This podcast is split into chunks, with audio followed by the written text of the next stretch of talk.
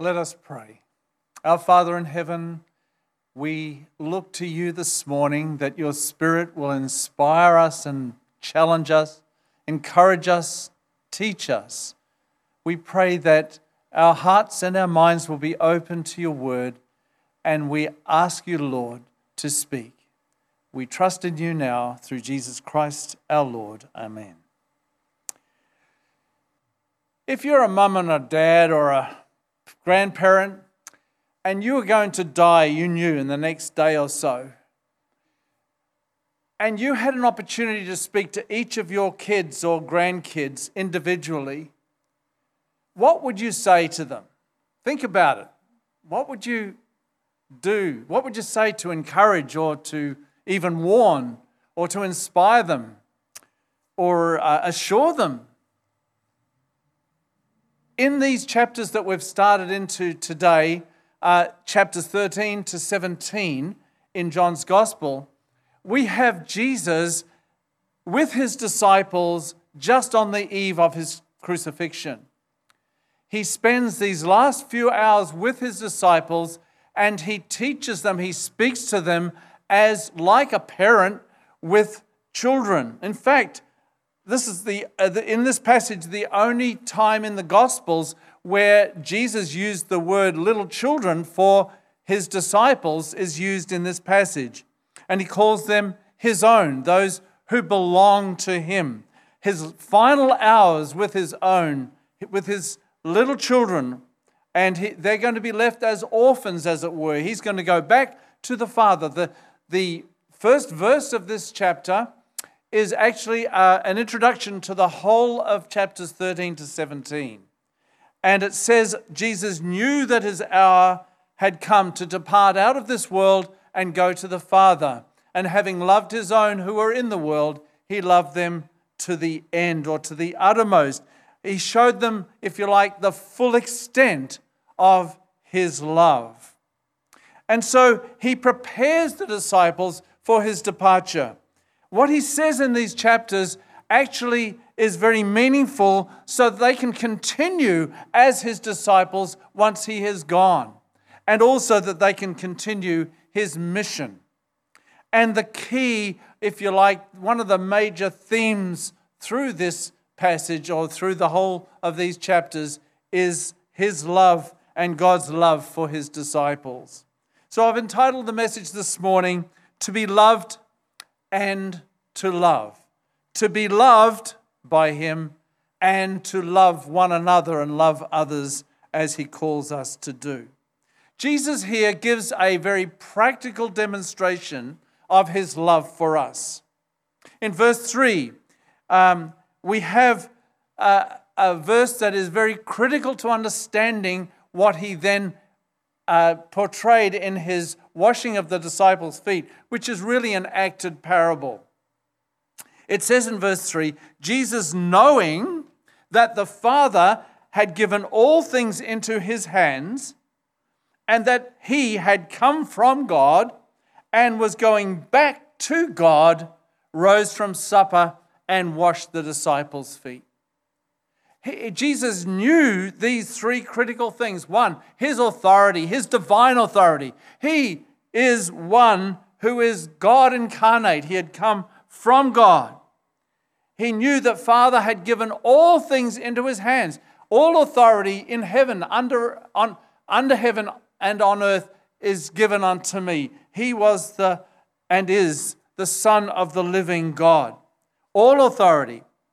And his origin, he came from the Father, and he was going back to the Father.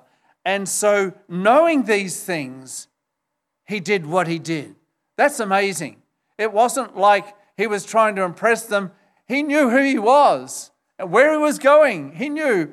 And yet, he showed the full extent of his love to his disciples and indeed to us. The Bible says in Philippians 2, verses 6 and 7, well known verses, though he, Jesus, was in the form of God, that is, the permanent essence of God, he made himself of no reputation or emptied himself. Uh, he gave up his divine privilege, if you like, and taking upon himself the form of a servant. In his coming into this world, he became a servant and even was obedient to death on a cross, as we'll see in the latter chapters of this, this book. So we see here the character, first of all, the character of his love, or the character of love, indeed. Uh, God is love. And if you want to know what that means, let's look at what Jesus did. He says here, he loved his own to the uttermost, or he showed the full extent of his love by doing this washing of their feet. True love is servant love. And he loved his own. They were they belonged to him. And I, I want to pause here and say, do you belong to him? Can you say, he can speak to me as one who are, is his own? It says he loved his own. Does that include you? It includes me. I belong to Jesus. He loved his own to the uttermost. And even though he knew that after the meal was over, they would go to the garden and those he would be in agony, anticipating the cross, sweating drops of blood. He was so in agony, and they slept. He knew the weakness of these disciples. He knew that they would flee the moment the guards and the soldiers came to take Jesus to crucify him. They knew that he knew that they would flee, they would run for their lives. And the one Peter who hung around would deny him three times with oaths and curses. But he loved his own to the uttermost. And we fail him, we mess up. He loves us to the uttermost. He's a servant king. He is a servant love that he displays. He showed servant love in what he did, and it reveals the very heart of God. It reveals that God serves us. God. Think about it. God has all power, all authority. He knows everything. He's, he's eternal and He serves us. And some of us are going through tough times. This COVID thing has created all sorts of problems, and people have, are out of work or they're not getting paid because they've been laid off for the time being. Um, they still have to pay their mortgage or their rent. Um, there's there's uh, being flung together in a home uh, when you're not used to being together all the time, and there's all sorts of tensions that can come into that and, and, and life is not easy at the moment. But be assured of this your God is a servant king who loves you to the uttermost. Trust in him, look to him in faith. I want you to imagine being there, one of those disciples seated around um, as they did uh, a very low table, uh, which was like in a U shape, and they were all lying around on one elbow and, and reaching out with the, with the hand to uh, take the meal and so on. And as they were there, I want you to imagine the Lord of glory getting up, putting on a towel, coming to you to wash your dirty feet. Can you imagine that? How it felt for them? It, it, it reveals the spirit of the incarnation why he came. In fact, in Matthew 20, verse 28, we read, The Son of Man did not come to be served, but to serve, and to give his life a ransom for many. Jesus' action on this occasion was considered way below his dignity. It was even regarded as degrading. This kind of humility was not a virtue in those days. It was regarded as weakness it was regarded even as insanity. Even Jewish servants were exempt from washing one another's feet. They didn't have to do it. They had got Gentiles in to do that if they needed to. Never a person in higher rank would, would wash a person, another person's feet. The rabbis taught this that the disciple of a um, master or a rabbi, every task a slave does for his master shall a disciple do for his rabbi, except loosening the sandal thong, dealing with the feet. That's why when John the Baptist says, uh, He who comes after me, the thongs of whose sandals I am not worthy to untie, has great import because uh, you wouldn't do that. You wouldn't. And, and, and John the Baptist says, I'm not even worthy to be a, a, a, a Gentile slave uh, because Jewish slaves weren't even doing that. But Jesus did it. Their culture was built around power the power of kings and armies, uh, the power within the religious community, the power within the family of the leader of the, fam- the, the head of the family, and within a village, the leaders of the village. Power was, oh, was very similar today, isn't it? Really. When I was in Africa, I've been there several times on mission trips, and um, in one, I can't remember which country it was, but uh, we were in a village and uh, I had to speak by interpretation to the people. And uh, I, I sat down, and the people sat down on the ground. They got off their logs, and I was on a log. And I found out afterwards that uh, when a person is a teacher or a, a, a chief of a tribe or a, a leader, you never sit at the same level. You have to sit lower and so when I sat down, they all got on the, on the ground in the dirt. Well, Jesus got down on the ground in the dirt to these people, his disciples, whom he loved. What caused this?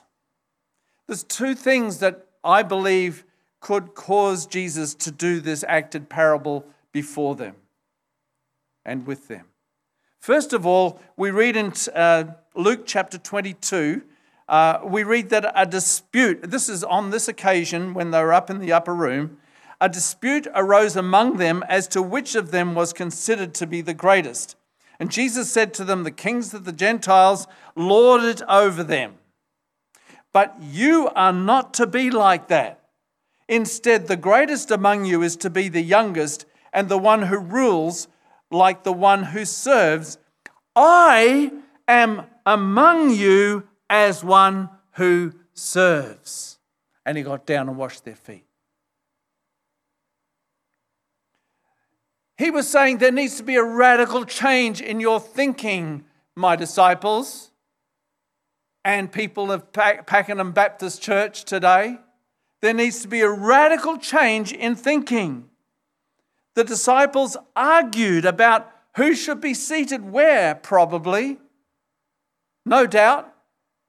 Not just that there was a need for someone to wash their feet, they'd been out in the dirty roads, they'd had a, their baths and everything, but they, they'd walked to this place in their sandals and the their feet became dusty and dirty. And at the Passover feast, they had to be cleaned. So someone had to do it. No one did it except Jesus. But they, they probably said, Well, who's going to do this? We don't have a servant to do it, and we need to wash our feet before the Passover feast. And they had an argument as to who was the greatest and who was more important. But the other reason was that who would be seated next to Jesus? In the place of prominence, right beside Jesus, was Judas. Interesting. Jesus on one side, I mean, John on one side and Judas on the other, that Jesus handed him, as we'll see, uh, some bread dipped in the bowl.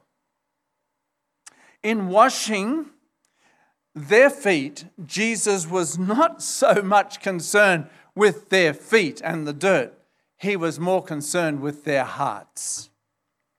Love that is real is marked by servanthood. And you know, we do not exist to be served as Christians. We don't exist. We don't belong to this church in order to be served. You don't go to church to be served. Oh, we are served, and, and God blesses and uses people, but we, every one of us, are part of a church to serve, not to be served. Wow, that is radical. That is what you, you are called to be a servant. That's your calling, that's my calling. So, Peter, when Jesus came around and washed everyone's, including Judas's feet, probably started with Judas, went around. When he came to Peter, who seems to be at a distance away because he had to call to John and say, Ask Jesus, um, you'll see in this chapter. So he was a distance from where Jesus was sitting, sitting. When he came to Peter's feet, Peter said, Lord, do you wash my feet? In fact, this is in the Greek very emphatic, and it's like saying, You, my feet, you, my feet. And, and Jesus said, Oh, you, you'll understand it later. You, you don't understand the significance now. And, and then Peter said, You will never wash my feet. And there's a double negative there, which is really like saying, Not ever will you ever wash my feet. Peter, that's so Peter, isn't it? And so all of us too. And the Lord said that it's the significance in this not beyond just humility and servanthood. There's a significance in what I'm doing, which is to say that you need washing. Oh, you've been bathed, but you need your feet washed before we eat together this meal. And, and it's true for the Christian that we, when you put your faith in Jesus Christ as your Lord and Savior, and invite Him to come into your life. You repent of your sin, you become a child of God, and you belong to Him. You are washed, we are cleansed, we are made right with God. All our sins are forgiven. Past, present, and future, we are totally justified, put right with God, made righteous in His sight. But we still sin. And so the Bible says if to Christians who have been cleansed, who've had the bathing, the full bath, if you confess your sins, if we confess our sins, He is faithful and just to forgive us our sins and what? Cleanse us from all unrighteousness. That's washing the feet. We've had the bath. That's the daily, hourly, continual cleansing for whenever we mess up. You see, our relationship with Him is permanent, but our fellowship with Him comes and goes depending on our walk with Him. Now, Peter responded to that and said, Wash me? Please. And wash my head. And wash my hands as well. he, again, so Peter. You know, Peter later on wrote a letter many years later and he writes to Christians and he says these words All of you are to be clothed in humility. And the word for clothed there is the special clothing that uh, the servants and slaves used to wear. He says, Clothe yourself with that kind of cloth, clothing, and let it be humility. Clothe yourselves with humility. Next, we see that uh, there is a command to love. Jesus demonstrated the, uh, the character of love by his washing the disciples' feet. Then he goes on to command them to love. Sure, it's at the end of the chapter, but it's, it's uh, reiterating something that Jesus said about the washing of the feet. So, the command to love is this a new commandment, Jesus said, I give to you that you love one another as I have loved you. By this, all people will know that you are my disciples if you have love for one another. A new commandment. Well, what's new about it? The Bible's full of loving your neighbor as yourself, loving others. First of all, it's new in its character. He says, I want you to love as I have loved you. He says in verses 13 to 15, You call me teacher and Lord, and you are right, for so I am.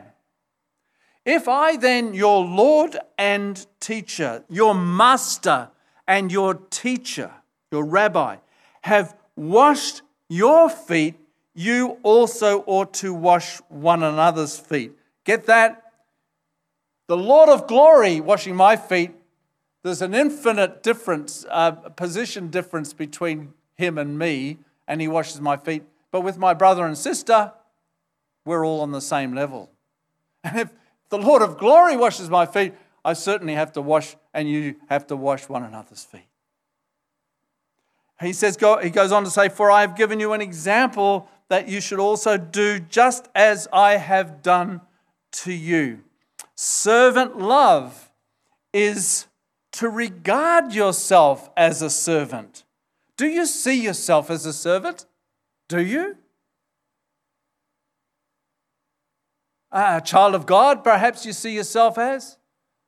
A member of the body of Christ, but a servant? Not just someone who serves, but a servant? Let this mind, says Paul, this mind be in you that was also in Christ Jesus. He's saying the same thing. Who took the very nature of a servant. Let that mind be in you. We have a mindset often of entitlement. I belong to this church, so I'm entitled to this and that. I belong to this. I, am the husband of, the father or whatever it is I'm entitled. I'm the boss or I'm, the, I'm working in this role in, the, in my business or in my work, and I'm entitled. Uh, we, we, our mindset is to be entitled so often. Or we're consumers. We, we're here to get. We're there to get. It's for us. But the mindset needs to change to I'm a servant. I'm here to give, not to get. Richard Foster, he writes these words We must see the difference between choosing to serve. Listen to this. We must see the difference between choosing to serve and choosing to be a servant. When we choose to serve, we are still in charge. But when we choose to be a servant, we give up the right to be in charge. We are a servant. Are you a servant? How can we wash people's feet today, one another's feet? When did you last wash another's feet? serving people who need help, showing people that they are loved, that they're appreciated, doing good when that person doesn't deserve it. Clearing out the gutters of somebody who can't afford to get others in to pay them and can't get up on a ladder themselves. Very practical stuff. Archbishop, Archbishop Secker said these words God has three sorts of servants in the world. Some are slaves and serve him out of fear, others are hirelings and serve him for wages, and the last are sons or daughters who serve him because they love. That's the kind of service, that's the kind of love that Jesus is portraying here. It's far easier to approve and admire humility and servanthood than it is to practice it. Someone asked the famous orchestra conductor Leonard Bernstein, What is the most difficult instrument to play? He said, Second fiddle. The trouble with telling a joke in an empty auditorium is that no one laughs.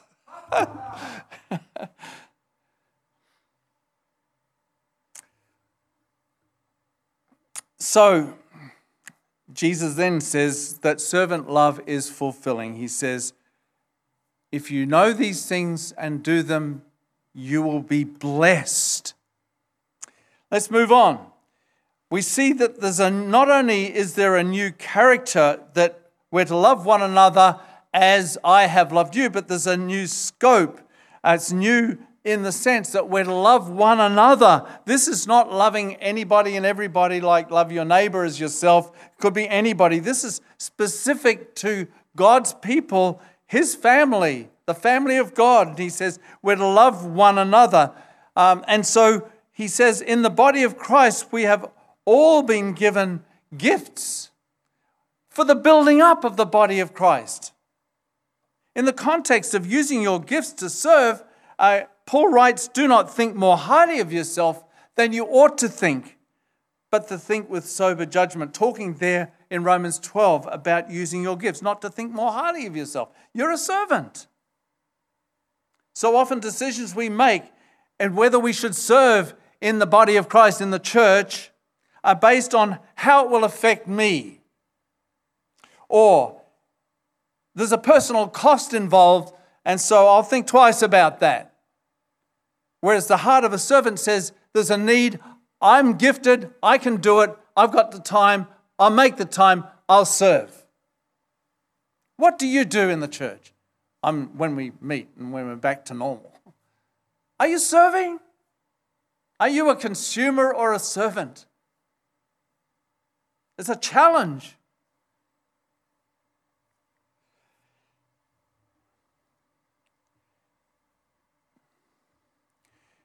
In Philippians 2, we read, I have no one else like Timothy who, makes a genu- who takes a genuine interest in your welfare.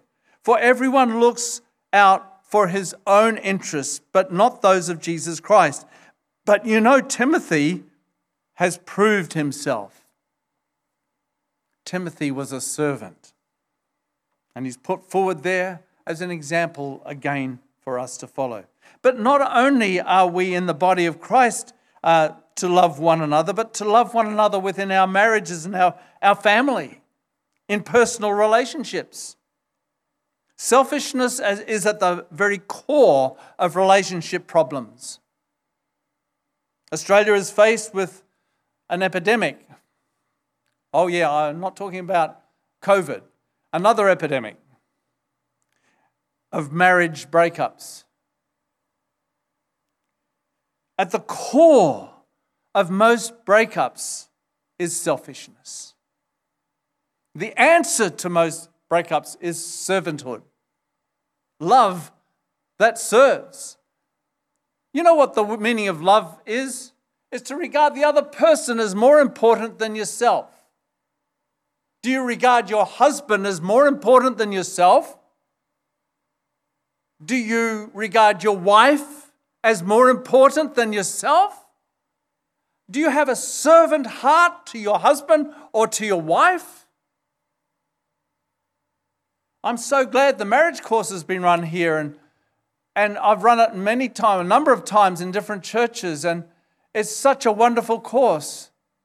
And I assume uh, David uh, will be running it again, or someone will be. You must go to it, it's wonderful. But it helps us to dig down and see where we're at and, and what we can do to improve and develop and, and strengthen our marriages. But you know, at the core is selfishness or servanthood. We're different personalities and different interests, different backgrounds, but unless real love is maintained, couples can drift apart and even be driven apart. Servant love is how can I serve you, my wife? How can I serve you, my husband? Then we see it, this uh, command of the Lord Jesus is not only uh, new in its character and its, uh, sorry, yeah, in, in, in its scope, but it's also new in its effect. By this, he says, all people will know that you are my disciples. When you love one another, it's going to be incredible witness to the world. People will look on and say, hey, those people really, they've got something that, that is unique in this world. It's different. There's so many different people in this church community, and there's so many different backgrounds and thinkings and, and, and so on, lifestyles. But hey, they love one another. There's something there. It's not like our community that's fighting all the time, it's real. And what a powerful witness that is. And also to your own family, if you've got kids growing up and they grow up in a place where the husband or wife love each other, they are much more likely to say, Yes, this is something to trust in the truth of the Lord Jesus Christ because it's changed and it works in, in my parents' marriage. It's a powerful witness. And lastly, in this chapter, we see not just the character of love that love serves, not just the command to love, but we see the contrast to love. A sad contrast to love. You see, love involves loyalty. Love involves loyalty because um, if you love your wife, you're loyal to her husband. If you love your friends, you're loyal to them. If you love your boss, oh, forget it, that won't happen. no. Again, no one's laughing. Um, but if you show Christian love to your boss, you'll be loyal to your boss. If you're loyal to your country, you don't barrack for the, uh, the British team in the Ashes, you're barrack for the Australian team. You're loyal. The Oxford Dictionary says that loyalty is one who remains faithful. The word, the Hebrew word for love in the Old Testament that's there all through many, many, many times, it is the word hesed, which means steadfast love or steadfast loyalty. That's the meaning of love. And so, a loyalty to Christ that is genuine and unwavering is part of our love, is, is really our love for Him. Now, the loyalty of Judas was fake. Outwardly, he was loyal. When, he, when he was going to go and betray his Lord and, and, and uh, do what he did, no one had any idea it was him. And when Jesus said it, they looked around and said, Who's this going to be? Why? Because he'd hidden it. The Lord knew his heart, but no one else did. They had no inkling that he was a traitor. He was the most educated of them all. He was from Judea, what's more, and the rest were from down country or up country. And, and uh, they um, had entrusted him, or Jesus had entrusted him with the money. So he was a big boy in the group.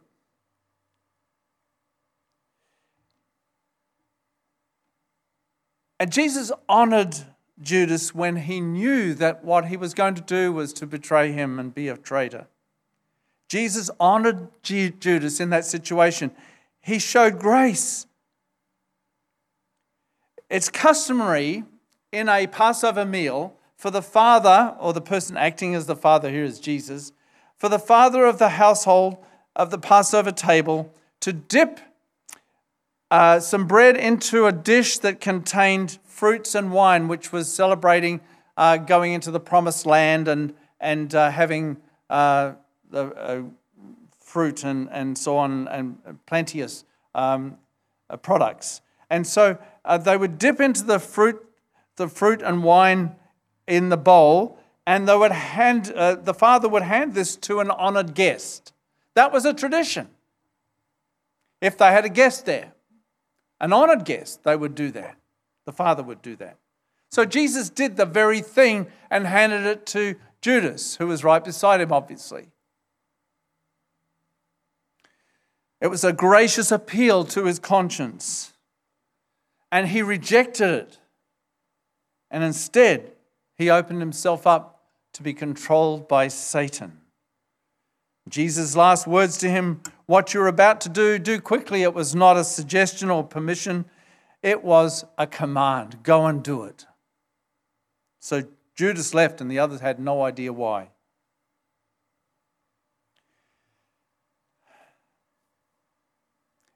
Secondly, we see the fancied loyalty of Peter. Judas was fake. Peter was real, but weak. Peter said, I will lay down my life for you. Oh, Peter, why don't you zip? Just let somebody else speak for once. don't you feel like saying that? But then we're like that. Anyway, I'm sorry, Peter, I'm going to meet you one day. Um, but anyway, he says, I will lay down my life for you. And Jesus said, Truly, truly, I say to you, the rooster will not crow till you've denied me three times. So this man, Peter, was not devilish or deceitful in his loyalty to Christ. He was impulsive, but he was sincere. He was committed, but he was weak. He was not aware of his own weakness. And Satan traded on that weakness. In fact, Jesus said to him, and recorded in other Gospels, Satan desires to have you, to sift you like wheat, but I have prayed for you that your faith will not fail. I love that. It's like, I know your weakness, Peter, and you're going to mess up.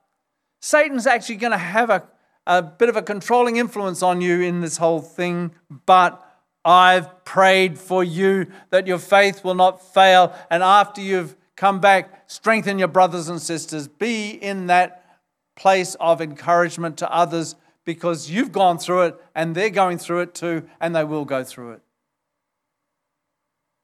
Our weakness used by Satan to trip us up.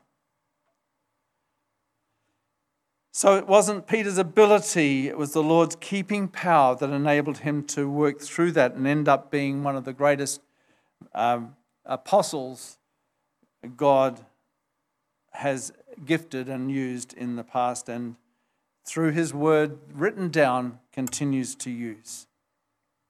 All right, as disciples, then, as we finish up here, uh, we are to remain loyal to him loyal in our confession to Christ when we're in the world, in our workplace, and among our neighbors.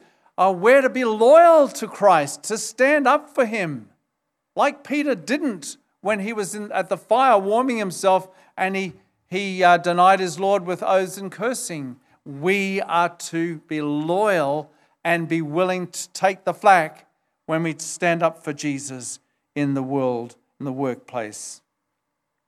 Secondly, we're to be loyal in obedience to Him. And then, thirdly, we're to be loyal in our obligation to spread the gospel and build His church. In the 19th century, a painting, or early 19th century, a painting shows a long line of beggars waiting for soup at a soup kitchen. If you look carefully, it's, it's not easy to discern at first glance, but if you look carefully, Around the head of one is a halo. And it represents Jesus. That serving the poor and the needy, that Christ is there when we serve others. Inasmuch as you do it to the least of these, my brethren, my brothers and sisters, Jesus said, You do it unto me. To serve others is to serve Christ. Let us pray. Oh, Father, make me a servant. Sometimes sing those words. I'm getting old now, but it's a song that we used to sing. Make me a servant. Lord, we want to be a servant, not just serve. Change our heart, O God. Make it ever new. Renew our hearts to be like yours, to love with a servant love and glorify your name. Through Jesus Christ our Lord, we pray. Amen.